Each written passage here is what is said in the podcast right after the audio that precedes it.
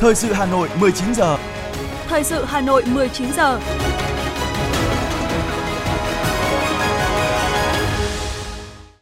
Võ Nam Thu Thảo xin được đồng hành cùng quý vị thính giả trong 45 phút của chương trình thời sự tối nay, ngày 5 tháng 12 năm 2022. Chương trình có những nội dung chính sau đây. Lễ đón Chủ tịch nước Nguyễn Xuân Phúc trong chuyến thăm tại Hàn Quốc. Hội nghị nghiên cứu học tập quán triệt nghị quyết Trung ương 6 khóa 13. Bộ Công Thương yêu cầu tăng số lượng nhập khẩu xăng dầu. Phát huy hiệu quả thư viện nhà trường. Phần tin thế giới có những thông tin Lào khai mạc kỳ họp thứ tư Quốc hội khóa 9.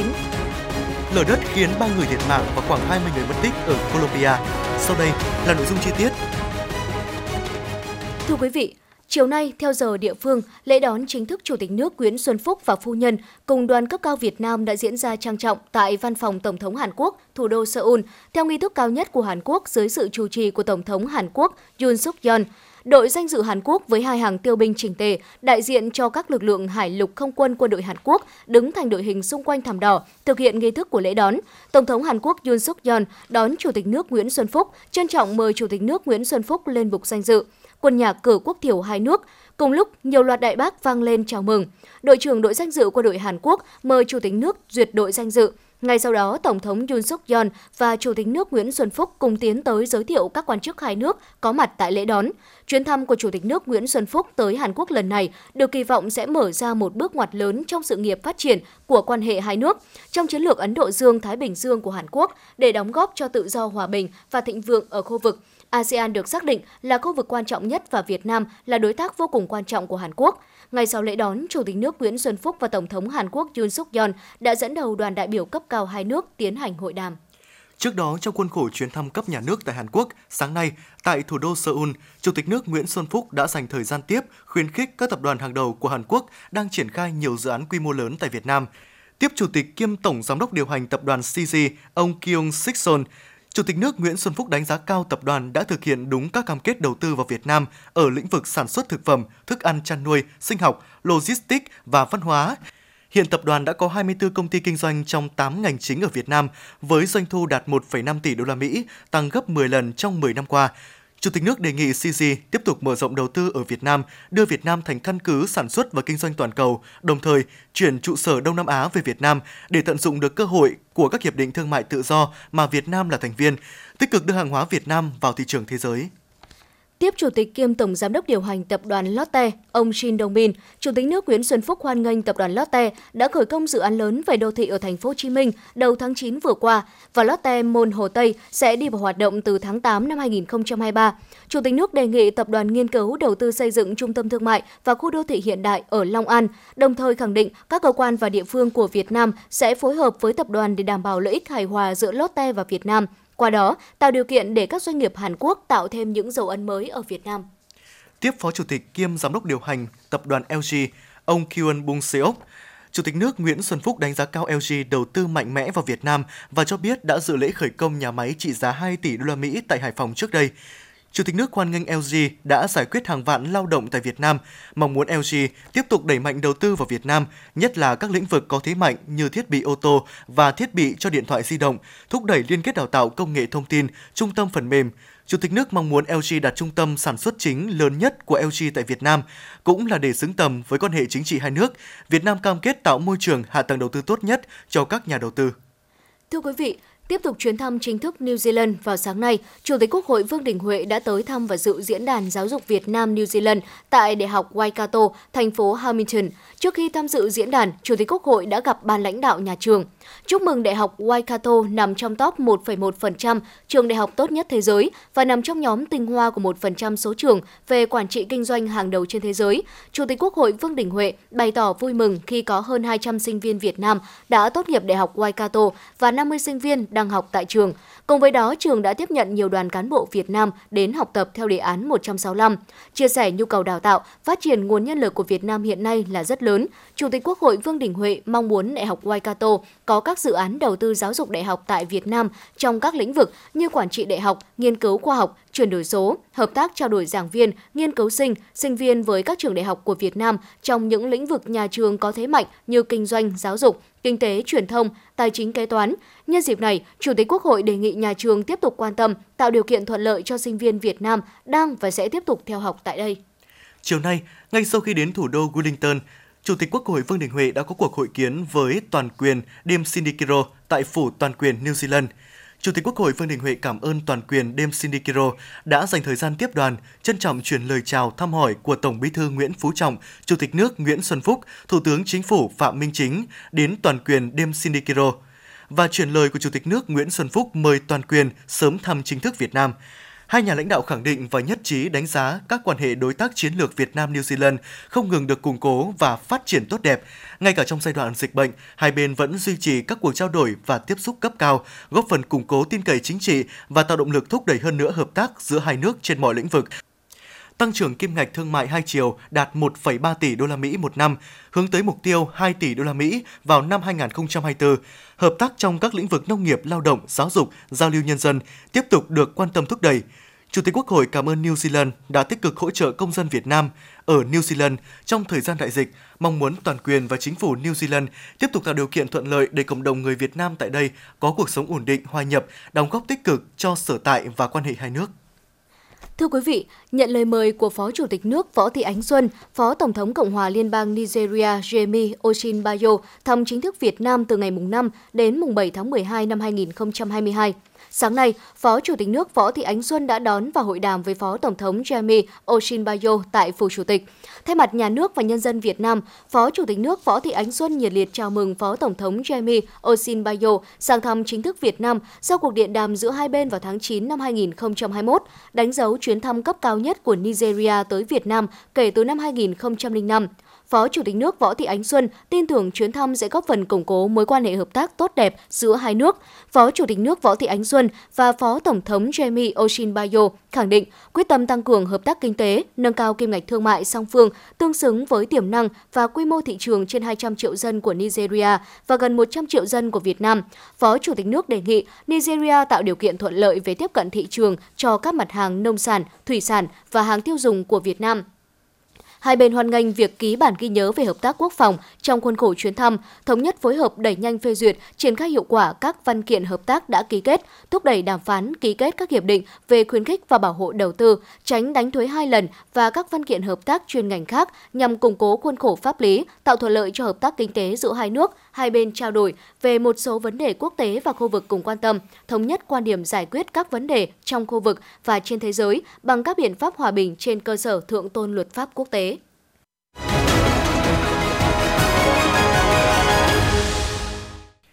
Xin được tiếp tục với những thông tin quan trọng khác. Sáng nay, Ban Bí thư Trung ương Đảng tổ chức hội nghị toàn quốc nghiên cứu học tập quán triệt nghị quyết hội nghị lần thứ 6 Ban chấp hành Trung ương Đảng khóa 13. Hội nghị được tổ chức trực tiếp kết hợp trực tuyến từ điểm cầu Trung ương tại thủ đô Hà Nội đến hơn 11.630 điểm trên cả nước. Dự hội nghị có Ủy viên Bộ Chính trị, Thủ tướng Chính phủ Phạm Minh Chính, các đồng chí nguyên Ủy viên Bộ Chính trị, nguyên Chủ tịch Quốc hội Nguyễn Sinh Hùng, Nguyễn Thị Kim Ngân, Ủy viên Bộ Chính trị, Thường trực Ban Bí thư Võ Văn Thường, các ủy viên Bộ Chính trị, ủy viên Ban Bí thư, ủy viên Trung ương Đảng, thường trực cấp ủy cấp tỉnh, cán bộ chủ chốt các cấp với tổng số hơn 1 triệu 196 nghìn cán bộ đảng viên. Đại biểu thành phố Hà Nội có các đồng chí Ủy viên Bộ Chính trị, Bí thư Thành ủy, Trưởng đoàn đại biểu Quốc hội thành phố Đinh Tiến Dũng, Ủy viên Trung ương Đảng, Phó Bí thư Thường trực Thành ủy Nguyễn Thị Tuyến, Ủy viên Trung ương Đảng, Phó Bí thư Thành ủy, Chủ tịch Ủy ban nhân dân thành phố Trần Sĩ Thanh, Phó Bí thư Thành ủy, Chủ tịch Hội đồng nhân dân thành phố Nguyễn Ngọc Tuấn, Phó Bí thư Thành ủy Nguyễn Văn Phong cùng cán bộ chủ chốt các cấp từ thành phố xuống cơ sở. Ngay sau khai mạc hội nghị toàn quốc nghiên cứu học tập quán triệt nghị quyết hội nghị lần thứ 6, Ban chấp hành Trung ương Đảng khóa 13, đồng chí Phan Đình Trạc, Ủy viên Bộ Chính trị, Bí thư Trung ương Đảng, trưởng Ban Nội chính Trung ương đã truyền đạt chuyên đề 1 về tiếp tục xây dựng và hoàn thiện nhà nước pháp quyền xã hội chủ nghĩa Việt Nam trong giai đoạn mới. Đồng chí nêu rõ, một trong những mục tiêu cụ thể đến năm 2030 của nghị quyết là đưa thượng tôn hiến pháp và pháp luật trở thành chuẩn mực ứng xử của mọi chủ thể trong xã hội – Đến nay, nhận thức lý luận nhà nước pháp quyền xã hội chủ nghĩa Việt Nam ngày càng thống nhất, đầy đủ và sâu sắc hơn. Hệ thống pháp luật được hoàn thiện một bước cơ bản, hoạt động của chính phủ được chủ động, tích cực, tập trung quản lý, điều hành vĩ mô, kiến tạo phát triển, cải cách hành chính, cải cách tư pháp có bước đột phá trên một số lĩnh vực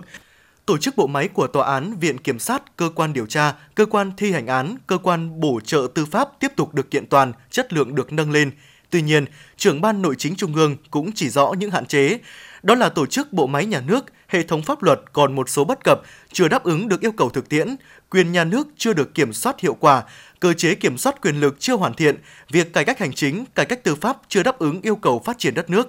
Về nhiệm vụ giải pháp trọng tâm, tiếp tục xây dựng và hoàn thiện nhà nước pháp quyền xã hội chủ nghĩa Việt Nam trong giai đoạn mới, trưởng ban nội chính trung ương Phan Đình Trạc cho biết, tiếp tục đẩy mạnh việc tuyên truyền phổ biến giáo dục, nâng cao nhận thức về nhà nước pháp quyền xã hội chủ nghĩa Việt Nam, bảo đảm quyền làm chủ của nhân dân, thượng tôn hiến pháp và pháp luật, tôn trọng bảo đảm và bảo vệ quyền con người, quyền công dân, hoàn thiện hệ thống pháp luật và cơ chế tổ chức thực hiện pháp luật nghiêm minh hiệu quả, đảm bảo yêu cầu phát triển đất nước nhanh và bền vững.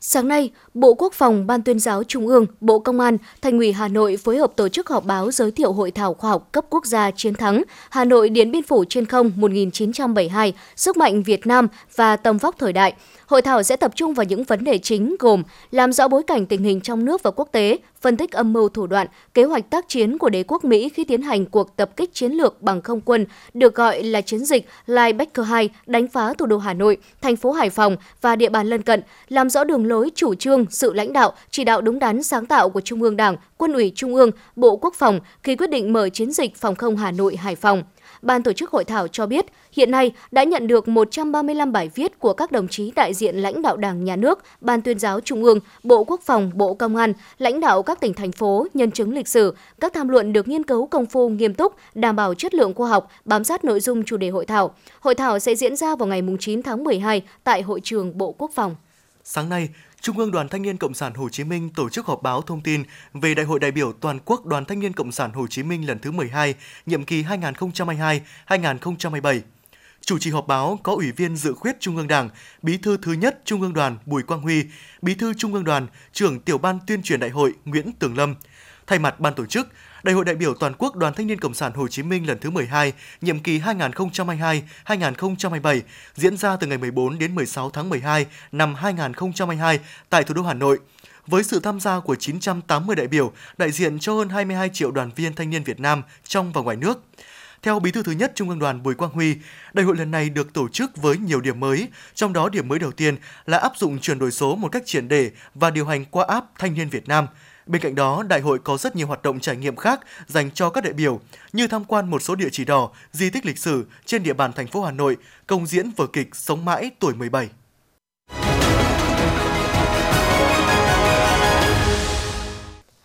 Thưa quý vị và các bạn, nhân kỷ niệm 50 năm chiến thắng Hà Nội Điện Biên Phủ trên không, sáng nay ngày 5 tháng 12, tại Hà Nội, Tri Cục Văn thư Lưu trữ phối hợp với Trung tâm Lưu trữ Quốc gia 3 tổ chức trưng bày tài liệu lưu trữ với chủ đề Hà Nội ký ức 12 ngày đêm, Điện Biên Phủ trên không. Trưng bày nhằm giới thiệu các tài liệu hình ảnh về trận Điện Biên Phủ trên không vào tháng 12 năm 1972, tái hiện những ngày tháng hào hùng và ca ngợi sự kiên cường, anh dũng của quân dân Hà Nội trong 12 ngày đêm, anh hùng lực lượng vũ trang nhân dân, Trung tướng Phạm Tuân và anh hùng lực lượng vũ trang nhân dân, Đại tá Nguyễn Đình Kiên tham dự buổi lễ, ghi nhận của phóng viên Như Hoa. Trưng bày giới thiệu chọn lọc hơn 80 tài liệu hình ảnh về chiến dịch Điện Biên Phủ trên không trên bầu trời Hà Nội diễn ra trong 12 ngày đêm cuối năm 1972. Các tài liệu hình ảnh thể hiện sự tài tình trong đường lối của Đảng, Chính phủ và chính quyền nhân dân Hà Nội, tái hiện hình ảnh quân dân miền Bắc nói chung và quân dân Hà Nội nói riêng đã không hề nao núng chiến đấu anh dũng, phá tan cuộc tập kích chiến lược bằng không quân của Mỹ, buộc đế quốc Mỹ phải tuyên bố ngừng ném bom đối với miền Bắc và chấp nhận ký hiệp định Paris về chấm dứt chiến tranh, lập lại hòa bình ở Việt Nam, giúp công chúng có được góc nhìn xuyên suốt toàn diện hơn về mức độ khốc liệt và chiến thắng hào hùng của chiến dịch Điện Biên Phủ trên không. Phát biểu khai mạc trưng bày, bà Nguyễn Thị Liễu, Phó Giám đốc Sở Nội vụ thành phố Hà Nội khẳng định – Chiến thắng Điện Biên Phủ trên không là một trong 10 chiến thắng vĩ đại nhất trong lịch sử đấu tranh dựng nước và giữ nước của dân tộc ta.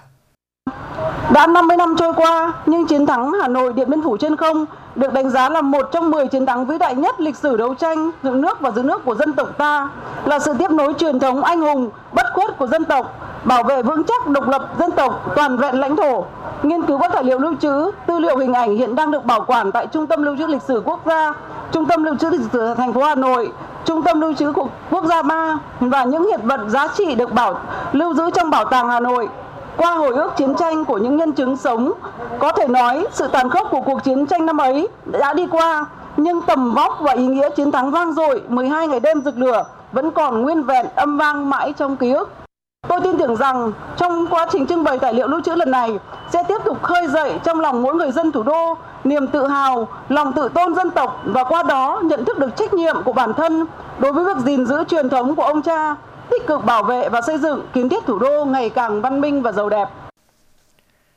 Trưng bày gồm 3 phần: Hà Nội sẵn sàng, Hà Nội 12 ngày đêm lịch sử, Hà Nội vang bài ca chiến thắng. Trong đó, phần 1 giới thiệu những tài liệu, hình ảnh về sự chỉ đạo của Đảng, Chính phủ và chính quyền Hà Nội trong triển khai, thực hiện các hoạt động nhằm sẵn sàng chiến đấu bảo vệ thủ đô như sơ tán người dân và tài sản của các cơ quan xí nghiệp, nhà máy, trường học ra khỏi nội thành trong thời gian ngắn, xây dựng hệ thống hầm hào vững chắc, mạng lưới y tế và lực lượng cứu thương, cứu hỏa, Phần 2, Hà Nội 12 ngày đêm lịch sử, giới thiệu những tài liệu hình ảnh về sự tàn phá của chiến tranh và quyết tâm kháng chiến bảo vệ Hà Nội của quân dân thủ đô, vừa chiến đấu vừa sản xuất. Phần 3, Hà Nội vang bài ca chiến thắng, giới thiệu những tài liệu, hình ảnh về thành quả của chiến dịch 12 ngày đêm của quân dân Hà Nội. Đây là khối tài liệu lưu trữ có giá trị đang được lưu trữ tại Chi cục Văn thư, Lưu trữ thành phố Hà Nội và Trung tâm Lưu trữ Quốc gia 3 cùng một số tài liệu hình ảnh siêu tầm từ các cơ quan trung ương, Trưng bày là dịp để các thế hệ người dân thủ đô và nhân dân cả nước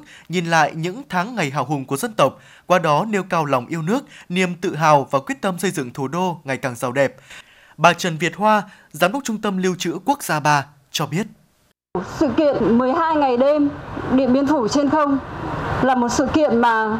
trong suốt quá trình lịch sử đã có rất nhiều các tư liệu, tài liệu chứng cứ được ghi lại Ờ, không chỉ tài liệu lưu trữ của Tri Cục Văn thư Lưu trữ Hà Nội, của Trung tâm Lưu trữ Quốc gia 3 mà còn của các trung tâm lưu trữ quốc gia khác, cũng như là đặc biệt là các lưu trữ tại Hoa Kỳ hay lưu trữ quốc gia Pháp hay là lưu trữ Cộng hòa Liên bang Nga và cũng như rất nhiều các kỷ vật các tài liệu từ các ờ, nhân chứng lịch sử mà hôm nay cũng có mặt tại đây. À, về cuộc triển lãm này thì chúng tôi cũng rất vinh dự được ờ, cung cấp giới thiệu các tài liệu đó bởi vì thông qua các tài liệu hình ảnh mà từ Trung tâm Lưu trữ Quốc gia 3 đặc biệt là từ các cái phông tài liệu quan trọng của Đảng và Nhà nước liên quan đến các cái sự kiện trong những ngày 10 tháng 12 năm 1972 lịch sử thì những cái tài liệu đó cũng đã được kịp thời để đưa ra cung cấp phục vụ cho trưng bày ngày hôm nay và cũng hy vọng rằng là cuộc ờ, trưng bày này thì diễn ra khai mạc ngày hôm nay À, tại đây nhưng mà cũng sẽ được ờ, đưa tới lưu động ở các quận huyện của thành phố Hà Nội bởi vì đây cũng là một sự kiện rất ý nghĩa và các tài liệu đưa ra cũng đặc biệt là được lựa chọn rất ý nghĩa. Trưng bày sẽ mở cửa từ nay đến hết tháng 12 tại Chi cục Văn thư Lưu trữ thành phố Hà Nội, số 20 Huỳnh Thúc Kháng, Hà Nội.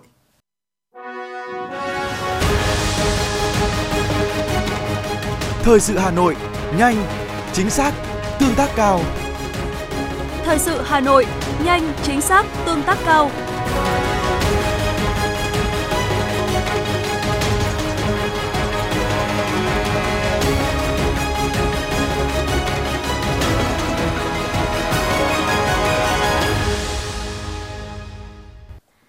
Xin được chuyển sang những thông tin kinh tế. Thưa quý vị, để đảm bảo nguồn cung xăng dầu trong nước, Bộ Công Thương cho biết trong thời gian tới, Bộ chỉ đạo các doanh nghiệp đầu mối thực hiện nghiêm túc hạn ngạch nhập khẩu xăng dầu đã được phân giao từ đầu năm và phần bổ sung. Cụ thể, chỉ đạo các nhà máy lọc dầu trong nước tăng năng lực sản xuất và các thương nhân đầu mối tăng số lượng nhập khẩu ít nhất đến tháng 6 năm 2023. Đồng thời, Bộ sẽ tiếp tục giả soát đề xuất cập nhật kịp thời chi phí phát sinh vào công thức tính giá cơ sở để tiếp tục điều chỉnh. Bên cạnh đó, Bộ sẽ tiếp tục tăng cường kiểm tra, giám sát, xử lý các trường hợp vi phạm theo quy định, nhất là hành vi đầu cơ, trục lợi hoặc găm hàng chờ tăng giá, nghiên cứu đề xuất để có cơ chế tháo gỡ khó khăn về vốn kinh doanh xăng dầu cho từng trường hợp cụ thể. Hôm nay, giá vàng trong nước tăng trở lại có nơi vượt mốc 67 triệu đồng một lượng. công ty trách nhiệm hữu hạn một thành viên vàng bạc đá quý Sài Gòn niêm yết giá vàng miếng SJC ở mức 66,4 triệu đồng một lượng theo chiều mua vào và 67,2 triệu đồng một lượng theo chiều bán ra, tăng 250.000 đồng một lượng mỗi chiều so với cuối tuần trước. Ngân hàng Thương mại Cổ phần xuất nhập khẩu Việt Nam tăng 300.000 đồng một lượng mỗi chiều để là 66,3 triệu đồng một lượng theo chiều mua vào và 67 triệu đồng một lượng theo chiều bán ra. Công ty trách nhiệm hữu hạn Bảo Tín Minh Châu để là 66,32 triệu đồng một lượng theo chiều mua vào và 66,98 triệu đồng một lượng theo chiều bán ra, cao hơn cuối tuần trước 120.000 đồng một lượng chiều mua và 100.000 đồng một lượng chiều bán. Chênh lệch giữa giá mua và bán vàng ở mức phổ biến là 660.000 đồng đến 800.000 đồng một lượng. Giá vàng trong nước tăng vào sáng nay là nhờ sự hỗ trợ từ thị trường quốc tế. Cũng vào thời điểm trên, giá vàng tăng 10 đô la Mỹ trên một ounce lên mức 1.807,4 đô la Mỹ một ounce, quy đổi thấp hơn giá vàng trong nước khoảng 14,4 triệu đồng một lượng.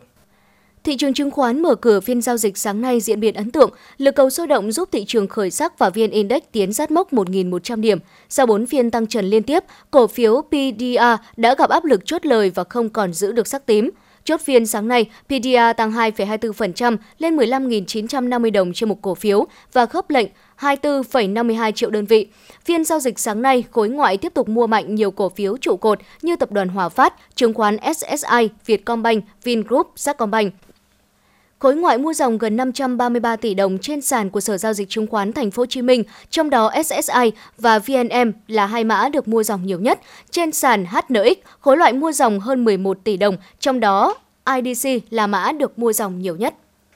Thưa quý vị và các bạn, nhằm thúc đẩy tiêu dùng nội địa, kích cầu tiêu dùng, góp phần bình ổn thị trường dịp cuối năm, nhiều chương trình khuyến mại, giảm giá đang được các doanh nghiệp sản xuất, phân phối triển khai. Tại các siêu thị, trung tâm thương mại đều triển khai các chương trình khuyến mại giảm giá hấp dẫn, không khí mua sắm khá rộn ràng, không bị giới hạn bởi mức trần 50%. Tháng khuyến mại tập trung cho phép doanh nghiệp giảm giá tối đa. Theo đó, sức mua đã tăng từ 25 đến 30% sau khi các đơn vị thực hiện các chương trình khuyến mại. Các đơn vị cũng chủ động dự trữ số lượng hàng hóa khá lớn để đáp ứng nhu cầu mua sắm của người dân. Chị Nguyễn Tú Linh, phường Thanh Xuân Trung, quận Thanh Xuân cho biết. À, do tình hình à, dịch bệnh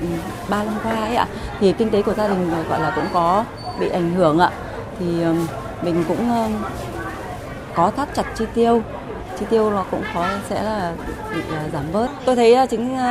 siêu thị đang có nhiều những cái chính sách giảm giá, khuyến mại thì tôi cũng yên tâm để vào đây mua sắm cho gia đình không lo về giá cả. Hào hứng trong mua sắm các mặt hàng tiêu dùng những ngày này, chị Nguyễn Thùy Linh, phường Việt Hưng, quận Long Biên cũng như bao người khác tiết kiệm được khá nhiều chi phí. Tôi hay đi siêu thị ở bên này, cả bên ơ thì hay có gì chương trình khuyến mại. Và cái thời buổi khó khăn như này thì tôi hay đi tìm hiểu xem là những cái gì mà đang có khuyến mại thì mình tranh thủ mình mua. Ví dụ như là ví dụ thay vì mình sẽ mua một ít chung một chút một chút hàng ngày thì tranh thủ có khuyến mại mình sẽ mua lại để cho một tháng thì nó sẽ được lợi lợi hơn về cái kinh tế hơn. Sau 5 năm có mặt trên địa bàn thành phố Hà Nội, hệ thống cửa hàng thực phẩm Coffee từ lâu đã trở thành địa chỉ mua sắm quen thuộc của người dân thủ đô. Nhằm hưởng ứng tháng khuyến mại Hà Nội cũng như kích cầu mua sắm cuối năm, hệ thống này đã áp dụng chương trình giảm giá sớm, kéo dài với mức giảm giá hấp dẫn từ nay đến cuối năm. Bà Trần Thị Tu Tâm, Phó Giám đốc Quốc Food miền Bắc cho biết. Hưởng ứng các chương trình khuyến mại của Sở Công Thương thì Food đã chuẩn bị rất là nhiều những cái hàng hóa và cũng như các chương trình khuyến mại trong cái dịp cuối năm. À, đầu tiên là cái chương trình mà khai xuân xanh gieo lộc lành của Food bắt đầu từ ngày 24 tháng 11 cho đến ngày 20 tháng 1 năm 2023. Trong đó chúng tôi à, tổ chức cái lễ kick off ở năm đầu cầu Hà Nội, thành phố Hồ Chí Minh, Cần Thơ, Bình Dương, Bình Dương à, và Đồng Nai. À, ở mỗi điểm cầu chúng tôi có tổ chức cái gian hàng không đồng à, phối hợp cùng với địa phương để trao tặng hơn 1.000 phần quà dành cho các hộ gia đình chính sách. À, bên cạnh đó thì chúng tôi à, có thực hiện thêm cái chương trình là à, hamper Tết, giỏ quà Tết. Đối với những cái hamper Tết này thì à, à, có những cái mức giá rất là tốt, chỉ khoảng 300 đến 500 ngàn đồng. Để kích cầu tiêu dùng mua sắm cuối năm, Sở Công Thương Hà Nội đang tiếp tục vận động các đơn vị bán lẻ hỗ trợ người tiêu dùng. Ngoài ra, Sở Công Thương Hà Nội cũng phối hợp với quản lý thị trường tăng cường công tác kiểm tra các cơ sở kinh doanh, doanh nghiệp bán lẻ, chợ truyền thống, không để xảy ra tình trạng đầu cơ, găm hàng, tăng giá làm ảnh hưởng đến thị trường dịp cao điểm mua sắm cuối năm. Ông Đàm Mạnh Tuấn, Giám đốc Trung tâm Bách hóa Tổng hợp và Siêu thị Eon Long Biên cho biết. Chương trình khuyến mại này là một trong những chương trình à, phối hợp giữa Sở Công Thương, các doanh nghiệp để à, giúp cho người dân có được cái à, tiếp cận được những cái hàng hóa chất lượng cao với giá tốt thì à, bản thân siêu thị cũng có áp dụng cái chương trình này và doanh số cũng có tăng trưởng 30-50% trong dạ, thời gian khuyến mại. Ra đời từ năm 2009, tháng khuyến mại là sự kiện khuyến mại quy mô lớn diễn ra thường niên vào tháng 11 nhằm mục đích kích cầu tiêu dùng, thúc đẩy hoạt động sản xuất kinh doanh và tăng trưởng nền kinh tế trên địa bàn Hà Nội. Đồng thời, kết nối các nhà sản xuất với các hệ thống kênh phân phối. Ông Đinh Trọng Thịnh, chuyên gia kinh tế cho biết. Tôi cho rằng nó cũng là một cái hình thức tốt mà Bộ Công Thương cũng có thể xem xét để mà có thể tính toán cái những cái gói gọi là khuyến mại cho các cái doanh nghiệp trong các thời gian tiếp sau. Tháng khuyến mại Hà Nội năm 2022 mở ra cơ hội cho người tiêu dùng tham gia vào chuỗi các sự kiện và trải nghiệm mua sắm tại hơn 1.000 điểm khuyến mại là chuỗi các hệ thống cửa hàng và 50 điểm vàng khuyến mại. Sở Công Thương Hà Nội kỳ vọng các chương trình này sẽ thúc đẩy doanh nghiệp khai thác tối đa thị trường nội địa và tăng trưởng doanh thu những tháng cuối năm.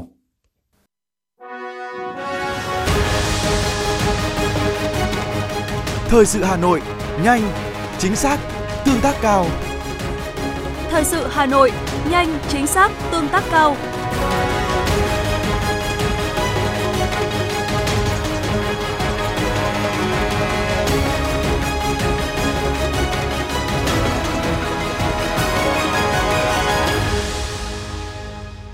Thưa quý vị và các bạn, Bệnh viện Đa khoa Đức Giang vừa cấp cứu phẫu thuật thành công cho ông Nguyễn Thế Trản, phường Ngọc Lâm, quận Long Biên, 78 tuổi, bị u lành tính tuyến giáp khổng lồ chèn ép đường thở. Dự kiến sau một tuần phẫu thuật điều trị, ngày mai bệnh nhân sẽ được xuất viện.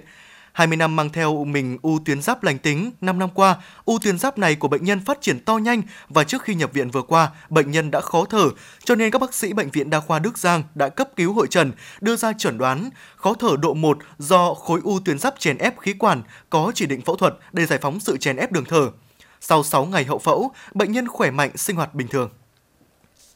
Thưa quý vị, trong hai ngày mùng 4 và mùng 5 tháng 12, làng Khánh Vân, xã Khánh Hà, huyện Thường Tín tổ chức lễ hội năm 2022. Đây là nét văn hóa đặc sắc được dân làng duy trì suốt hàng trăm năm qua. Là một ngôi làng cổ nằm cạnh dòng sông Tô Lịch, hội làng Khánh Vân có lịch sử lâu đời, được dân làng duy trì thông lệ 3 năm tổ chức đại lễ. Lễ hội gồm lễ rước kiệu thánh và phần hội diễn ra với các chương trình giao lưu văn nghệ, thi đấu thể thao và các trò chơi dân gian. Đây là dịp để dân làng tỏ lòng thương nhớ, biết ơn vị thành hoàng làng Quách Gia Suy, một vị tướng thời Lê Sơ thế kỷ 15, đã được triều đình ban phong là linh thánh đại vương, người có công lập ấp khai khẩn ra làng Khánh Vân và các địa phương lân cận. Đây là nét đẹp văn hóa truyền thống cầu mong cho đất nước được thái bình thịnh trị, mưa thuận gió hòa, mùa màng tươi tốt bội thu, nhân dân ấm no hạnh phúc.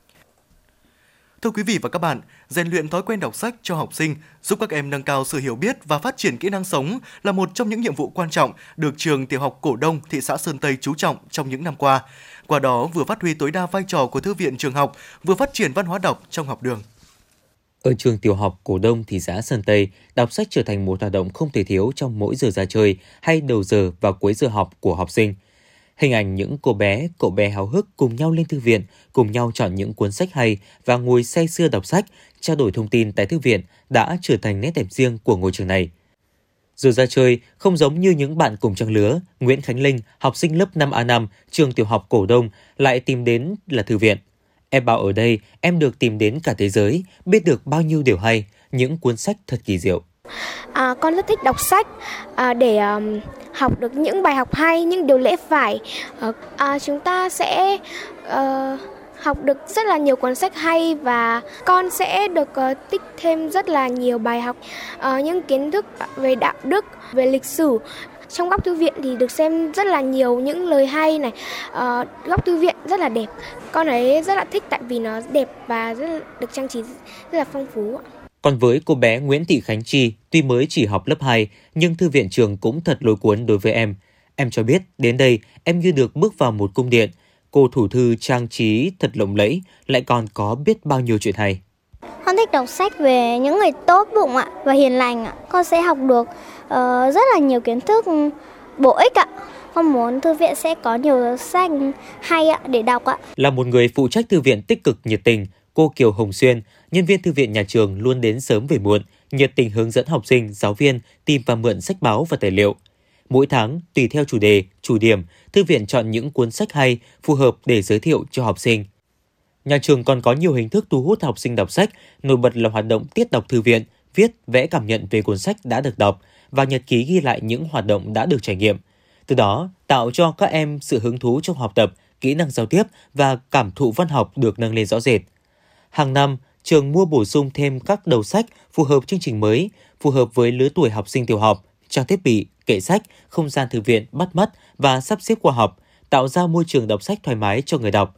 Bên cạnh việc bổ sung mua sắm, hàng năm nhà trường còn huy động hàng nghìn cuốn sách và truyện từ sự đóng góp của học sinh toàn trường để xây dựng các góc nhỏ thư viện ngay tại lớp học nhằm giúp học sinh đọc được mọi lúc, mọi nơi. À, ngoài những cái tiết đọc sách thì mình có tiến hành xử lý nghiệp vụ sách là chuyên môn của mình sắp xếp sách cũng như là hàng tháng thì có tiến hành là giới thiệu tuyên truyền giới thiệu sách để um, tuyên truyền cho tất cả các con biết là những thư viện có những cuốn sách hay để thu hút các con đến với thư viện để đọc sách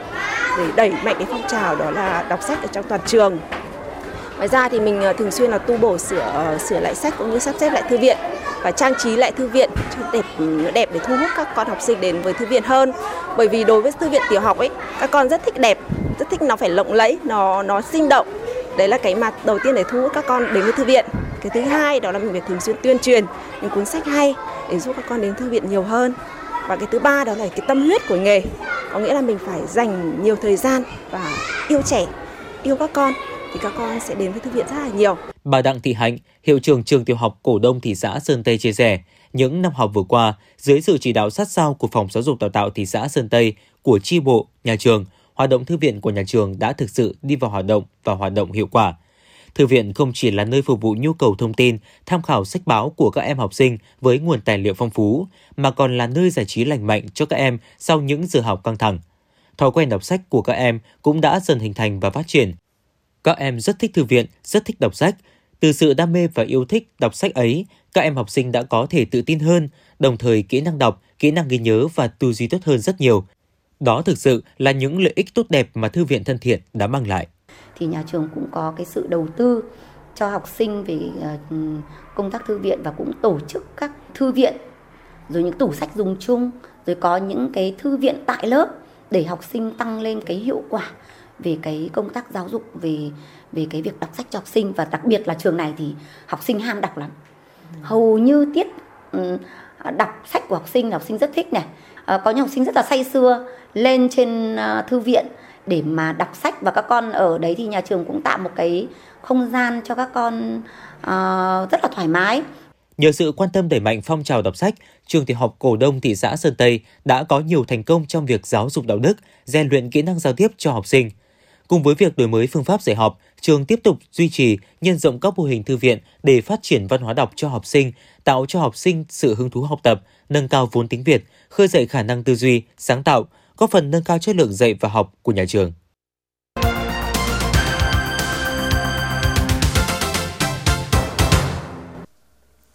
Thưa quý vị và các bạn, vốn là vùng có đông đồng bào dân tộc miền núi, điều kiện cuộc sống còn gặp nhiều khó khăn. Thời gian qua, để nâng cao chất lượng cuộc sống cho hội viên, Hội Liên hiệp Phụ nữ huyện Ba Vì cũng đã xây dựng các mô hình câu lạc bộ chăm sóc sức khỏe sinh sản, nhân rộng các mô hình câu lạc bộ dân vũ nhằm nâng cao sức khỏe, đời sống vật chất tinh thần cho chị em hội viên.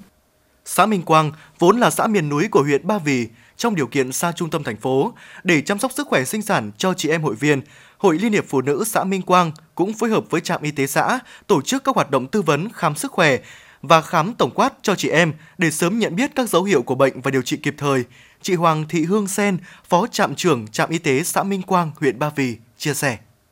Trạm cũng đã tổ chức được các đợt khám tư vấn uh, tiền hôn nhân cũng như là chăm sóc sức khỏe sinh sản cho phụ nữ uh, có thai, khám thai định kỳ cũng như là uh, sàng lọc ung thư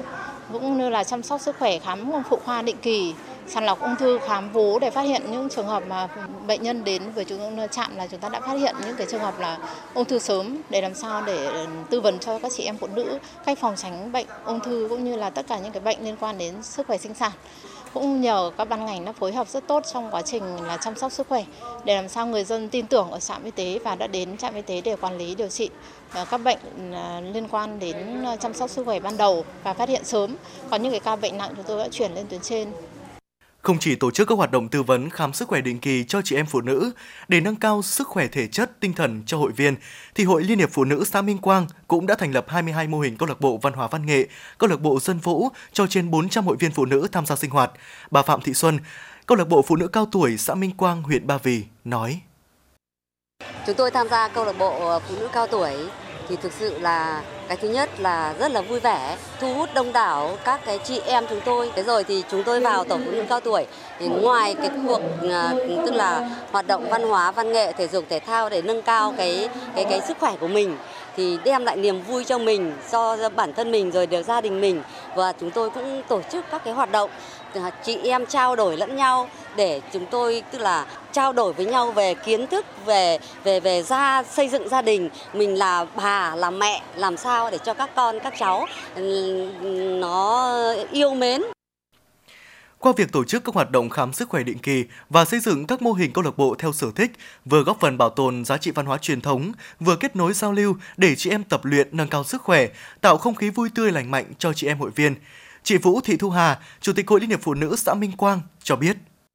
Ở riêng về cái câu lạc bộ mà để chị em thì thực sự nó rất là phát huy cái vai trò bởi vì là chị em đến với câu lạc bộ thì được trao đổi trực tiếp, được chia sẻ kinh nghiệm và có thể là được nói với nhau những cái kinh nghiệm thực tế của bản thân mình khi đã được trải nghiệm các dịch vụ hoặc là trải nghiệm các cái cái cái mô hình thì chị em thấy là đến với câu lạc bộ vừa được giao lưu chia sẻ về góc độ chuyên môn này, chia sẻ về góc độ mình đam mê này và chia sẻ về sức khỏe chăm sóc làm sao để chị em mình hoàn thiện nhất cái cơ thể của mình, tốt nhất để chăm sóc sức khỏe cho chị em. Hiện nay, toàn huyện Ba Vì đã xây dựng được 223 mô hình câu lạc bộ các loại cho trên 5.000 hội viên tham gia sinh hoạt. Trong đó, các mô hình câu lạc bộ văn hóa văn nghệ là 120 mô hình, thể dục thể thao dân vũ là trên 80 mô hình và có 20 mô hình câu lạc bộ cồng chiêng được thành lập tại 7 xã miền núi của huyện.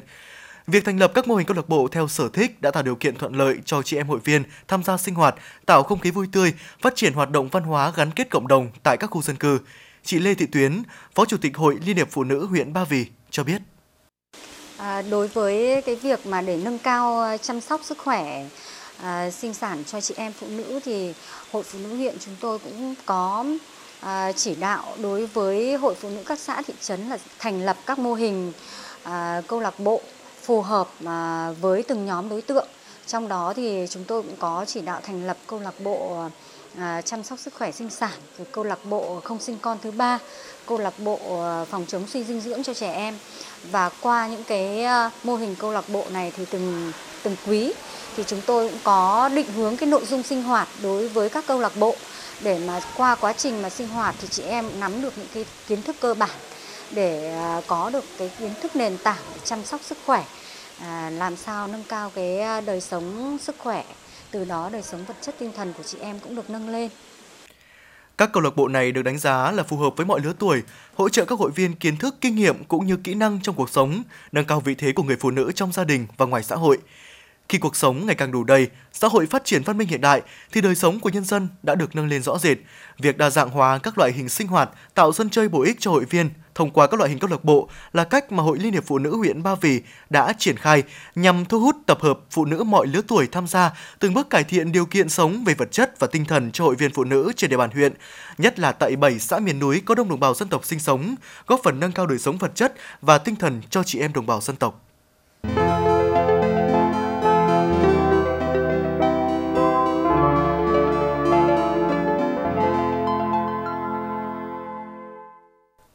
Xin được chuyển sang những thông tin quốc tế. Thưa quý vị, sáng nay, kỳ họp thứ tư Quốc hội khóa 9 của Lào đã khai mạc tại Hội trường Quốc hội Lào ở thủ đô Viêng Chăn. Tham dự sự kiện này có Tổng bí thư Chủ tịch Lào Thong Son Sisulit, Thủ tướng Chính phủ Lào Phan Kham Viphavanh, các nguyên lãnh đạo đảng và nhà nước Lào, các đại biểu Quốc hội và đại diện các tổ chức quần chúng. Phát biểu tại lễ khai mạc, Chủ tịch Quốc hội Lào Say Songphon Phong Vihan cho biết, kỳ họp thứ tư Quốc hội khóa 9 sẽ xem xét thông qua các nội dung quan trọng như báo cáo các hoạt động nổi bật của chính phủ trong năm 2022 và phương hướng kế hoạch năm 2023, báo cáo kết quả thực hiện kế hoạch phát triển kinh tế xã hội của chính phủ trong năm 2022 và kế hoạch năm 2023. Kỳ họp cũng sẽ xem xét thông qua dự thảo ba luật mới, bao gồm luật hộ chiếu, luật đường thủy và luật bảo tàng. Kỳ họp thứ tư Quốc hội Lào khóa 9 sẽ diễn ra đến hết ngày 30 tháng 12 tại thủ đô Viêng Chăn. Giới chức Colombia cho biết ít nhất 3 người đã thiệt mạng và khoảng 20 người khác bị mắc kẹt trong bùn đất sau khi xảy ra trận lở đất nhấn chìm một con đường ở miền Tây Bắc nước này. lực lượng cứu hộ đang nỗ lực tìm kiếm những người trên xe buýt và xe máy vốn bị chôn vùi trong vụ lở đất xảy ra ở khu vực hẻo lánh cách thủ đô Pueblo Rico ở miền Tây Bắc Colombia. Tổng thống Gustavo Petro cho biết 9 người đã được giải cứu, 3 người đã thiệt mạng và ước tính còn khoảng 20 người khác vẫn đang bị mất tích. Cảnh báo sóng thần ở Samoa thuộc Mỹ đã được dỡ bỏ sau trận động đất mạnh 6,7 độ xảy ra ở khu vực biển giữa Samoa và Tonga. Theo cơ quan khảo sát địa chất Hoa Kỳ, trận động đất xảy ra vào ngày 4 tháng 12 theo giờ địa phương, dưới đại dương cách Tafuna ở Samoa thuộc Mỹ khoảng 270 km về phía nam tây nam ở độ sâu 36 km. Trung tâm cảnh báo sóng thần Thái Bình Dương cho biết, dựa trên tất cả các dữ liệu hiện có, không có mối đe dọa sóng thần nào đối với Samoa thuộc Mỹ từ trận động đất này. Hiện chưa có báo cáo ngay lập tức về thiệt hại hoặc thương vong do trận động đất, theo phương tiện truyền thông địa phương. Ngoại trưởng Mỹ Antony Blinken khẳng định Mỹ cam kết thực hiện hóa giải pháp hai nhà nước trong xung đột Israel và Palestine, sau đó phản đối việc chính phủ sắp tới ở Israel mở rộng hoạt động định cư và sắp nhập vùng bờ Tây của Palestine. Quan chức đầu ngành ngoại giao Mỹ khẳng định chính quyền của Tổng thống Joe Biden sẽ hành động không ngừng nghỉ nhằm duy trì một chân trời hy vọng dù còn mơ mịt đối với việc thành lập nhà nước của người Palestine. Tổng thống Peru Pedro Castillo tuyên bố chính phủ của ông sẵn sàng tham gia đối thoại, nhìn nhận mọi việc một cách khách quan và tôn trọng các thể chế. Tuyên bố trên được ông Castillo đưa ra tại khu vực Cajamarca, miền Bắc Peru, nơi ông đã bỏ phiếu trong vòng bầu cử thứ hai đang diễn ra ở 9 khu vực của quốc gia Nam Mỹ này. Tại đây, ông khẳng định chính phủ của ông đã được thành lập bởi đa số cử tri và nhấn mạnh sự cần thiết phải bảo vệ ý nguyện của dân chúng. Ông cũng cho rằng kiến nghị luận tội ông được Quốc hội giao phe đối lập lãnh đạo thông qua là một phần của trò chơi chính trị chống lại ông. Thưa quý vị, trong 7 sân vận động Qatar xây dựng để phục vụ World Cup 2022 sẽ có một sân vận động biến mất ngay sau khi giải đấu kết thúc. Đó là sân vận động 974 tại Doha. Đây là công trình gồm 40.000 chỗ ngồi, được xây dựng từ container tái chế và thép. Qatar cho biết sẽ tháo rỡ hoàn toàn sân vận động 974 sau khi World Cup kết thúc và có khả năng chuyển số container này đến những quốc gia cần cơ sở hạ tầng này. Phó Thủ tướng Nga Alexander Novak tuyên bố Nga sẽ không xuất khẩu dầu mỏ dưới mức giá trần, ngay cả khi nước này phải cắt giảm sản lượng. Ông Novak tái khẳng định quan điểm của Nga không thay đổi khi cho rằng việc áp giá trần đối với dầu mỏ của Nga là biện pháp không hiệu quả, mang tính phi thị trường, can thiệp vào thị trường và đi ngược lại tất cả các nguyên tắc của Tổ chức Thương mại Thế giới WTO. Hiện chính phủ Nga đang xem xét cơ chế cấm buôn bán dầu mỏ trong điều kiện bị áp giá trần. Singapore cần chuẩn bị đối mặt với một làn sóng mới của dịch COVID-19, đặc biệt là khi có thêm nhiều người đi lại và các lễ hội diễn ra nhộn nhịp hơn vào dịp cuối năm. Đây là nhận định của Bộ trưởng Y tế Singapore, ông Ye Kung. Ông cho biết trong năm nay, quốc gia Đông Nam Á này đã trải qua 3 làn sóng dịch COVID-19. Ngày 3 tháng 12, Singapore có thêm 1.052 ca mắc mới COVID-19, nâng tổng số người mắc từ đầu dịch đến nay tại nước này lên hơn 2,17 triệu trường hợp.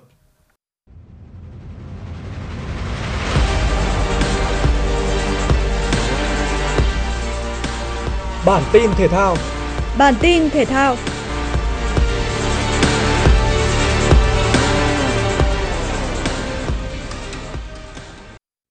Sau khi 4 trận đấu của vòng 1/8 World Cup 2022 khép lại, hai cặp tứ kết đầu tiên của vòng tứ kết đã được xác định. Cặp đấu giữa Anh và Senegal, Harry Kane có bàn thắng đầu tiên tại World Cup 2022, góp công vào chiến thắng đậm cho Tam Sư. Trước đó, Henderson mở tỷ số cho tuyển Anh ở phút 39 và bàn ấn định chiến thắng 3-0 được ghi bởi Saka phút 57. Đánh bại Senegal với ba bàn không gỡ, thay cho huấn luyện viên Gareth Southgate giành quyền vào vòng tứ kết, chạm trán đội tuyển Pháp. Lepler cũng có màn phô diễn sức mạnh bằng việc đánh bại Ba Lan ở cặp đấu thứ 3 của vòng 1/8 World Cup 2022. Oliver Giroud chính thức phá kỷ lục 51 bàn thắng cho đội tuyển Pháp của Thierry Henry với bàn mở tỷ số vào lưới đại bàn trắng sau pha kiến tạo của Mbappe. Trong khi đó, Mbappe đánh dấu ngày thi đấu chói sáng bằng cú đúp đẳng cấp, sau đó để tiễn Lewandowski và các đồng đội về nước. Thắng lợi thuyết phục 3-1 giúp nhà đương kim vô địch tiến vào vòng đấu dành cho 8 đội mạnh nhất World Cup Qatar. Trước đó, Hà Lan với chiến thuật và đấu pháp hợp lý đã vượt qua Mỹ với cùng tỷ số 3-1. Lionel Messi chính thức phá rớp để ghi bàn thắng đầu tiên ở vòng knock-out World Cup ở trận đấu thứ 1000 trong sự nghiệp, đưa Argentina vào tứ kết bằng chiến thắng 2-1 trước Australia. Theo nhánh bốc thăm, Argentina sẽ đối đầu với thầy trò huấn luyện viên Luis Van Gaal ở vòng tứ kết. Trận tứ kết giữa Argentina và Hà Lan sẽ diễn ra vào lúc 2 giờ ngày 9 tháng 12, còn cặp đấu giữa Anh và Pháp diễn ra vào lúc 2 giờ ngày 10 tháng 12. đội tuyển Brazil bất ngờ phải nhận thêm tin không vui về mặt nhân sự ngay trước thềm vòng 1-8 World Cup. Theo đó, cả Gabriel Jesus và Alex Telles đều đã gặp chấn thương nặng trong trận đấu với đội tuyển Cameroon tại lượt trận cuối cùng vòng bảng. Các cuộc kiểm tra sau trận đấu đã phát hiện cả hai đều gặp chấn thương ở đầu gối phải và không thể tiếp tục thi đấu cùng đội tuyển Brazil từ nay cho đến tới hết giải đấu. Với Gabriel Jesus, việc tái phát chấn thương đầu gối trong thời gian thi đấu với câu lạc bộ Arsenal đã khiến cho cầu thủ này sẽ phải nghỉ thi đấu ít nhất một tháng. Còn với Alex Telles, mọi chuyện trở nên nghiêm trọng hơn khi mà cầu thủ này rất có thể sẽ phải tiến hành phẫu thuật. Như vậy, đội tuyển Brazil đã có tới 5 cầu thủ gặp chấn thương tại World Cup lần này. Trước đó là Alexandro, Neymar và Danilo. Đây thực sự là thách thức đối với huấn luyện viên Tite ngay trước trận đấu gặp Hàn Quốc vào lúc 2 giờ dạng sáng mai. Trước đó vào lúc 22 giờ tối nay, Nhật Bản sẽ gặp Croatia tại vòng knock-out tranh vé vào tứ kết. Thay cho huấn luyện viên Mari Yasu đã gây ra bất ngờ rất lớn ở vòng chung kết World Cup năm nay khi đứng đầu bảng E, nơi có mặt của hai nhà cựu vô địch thế giới là Tây Ban Nha và Đức trong khi Croatia với tư cách đương kim Á quân World Cup phải cố gắng hết sức và nhờ một phần may mắn mới có thể góp mặt ở vòng đấu này. Dự báo thời tiết khu vực Hà Nội đêm mùng 5 ngày mùng 6 tháng 12 năm 2022, khu vực trung tâm thành phố Hà Nội không mưa, trưa chiều hưởng nắng, nhiệt độ từ 13 đến 20 độ C. Quý vị và các bạn vừa nghe chương trình thời sự của Đài Phát thanh Truyền hình Hà Nội, chỉ đạo nội dung Nguyễn Kim Khiêm, chỉ đạo sản xuất Nguyễn Tiến Dũng, tổ chức sản xuất Xuân Luyến. Chương trình do biên tập viên Minh Thơm, phát thanh viên Võ Nam Thu Thảo cùng kỹ thuật viên Bích Hoa phối hợp thực hiện. Thân ái chào tạm biệt và hẹn gặp lại.